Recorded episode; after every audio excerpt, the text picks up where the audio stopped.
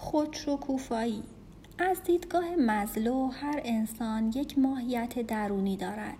این ماهیت مجموعه از خصوصیات بالقوه‌ای هستند که می توانند بالفعل شوند.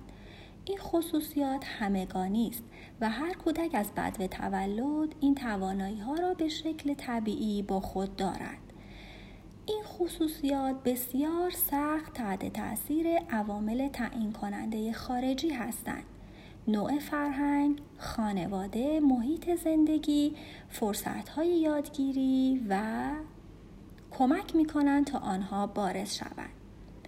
با اینکه خصوصیات فوق جنبه زیستی و طبیعی دارند اما فرصت های گوناگون موجب می شود که این خصوصیات چگونه چه اندازه و تا چه اندازه بروز پیدا کنند شاید هر فرد بر اساس انتخابی که در زندگی خود می کند و یا تجربه هایی که به دست می آورد فرصت هایی را برای بروز این ویژگی ها به وجود می آورد.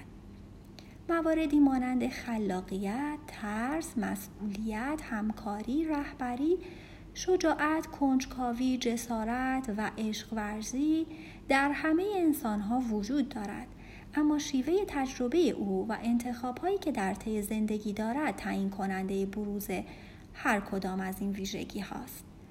در دوره از زندگی نیز حتی انسان می تواند تعیین کند که کدام یک از توانایی های خود را دوست دارد تا به عرصه ظهور تبدیل کند. بدین سبب پیشنهادی که مزلو برای این ویژگی ها دارد فراهم کردن امکانات متنوع برای شکلگیری و توانایی های مختلف است. او معتقد است که به جای تحقیر و سرکوب لازم است که به کودکان امکان حرکت، تجربه انتخاب و بیان بدهیم. این نکته ها موجب رشد و خودشکوفایی کودکان می شود. به اعتقاد مزلو اگر کودک در جریان رشد طبیعی خود در انتخاب آزاد گذاشته شود او آنچه را برای رشدش مناسب باشد انتخاب خواهد کرد یعنی او بهتر از هر کس دیگری می‌داند که چه چیزی برایش خوب و مناسب است در این مسیر مزلو یک الگوی پنج مرحله ای را پیشنهاد می کند که به الگوی نیازهای رشدی معروف است. او معتقد است که هر انسان برای خودشکوفایی از این مراحل گذر خواهد کرد. یک سیستم آزاد خوب کمک می کند که انسانها بتوانند این مراحل را به خوبی طی کنند. مزلو انسان را موجودی در حال رشد، پویا و خلاق می بیند که پیوسته در جستجوی شایستگی خود است. مزلو مانند بسیاری از روانشناسانی که در حوزه رشد کار کردند به مرحله بودن رشد شخصیت انسان اعتقاد داشت.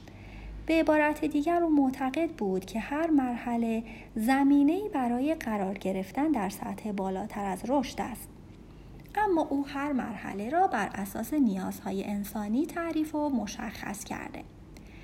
نیازهایی که مزلو معرفی می کند نیازهای مبتنی بر کمبود نیستند بلکه او نیاز را از دریچه رشد و نیازهای وجودی می بیند و معرفی می کند. به نظر مزلو تفاوت آشکاری بین نیاز ناشی از کمبود و نیازهای رشدی وجود دارد.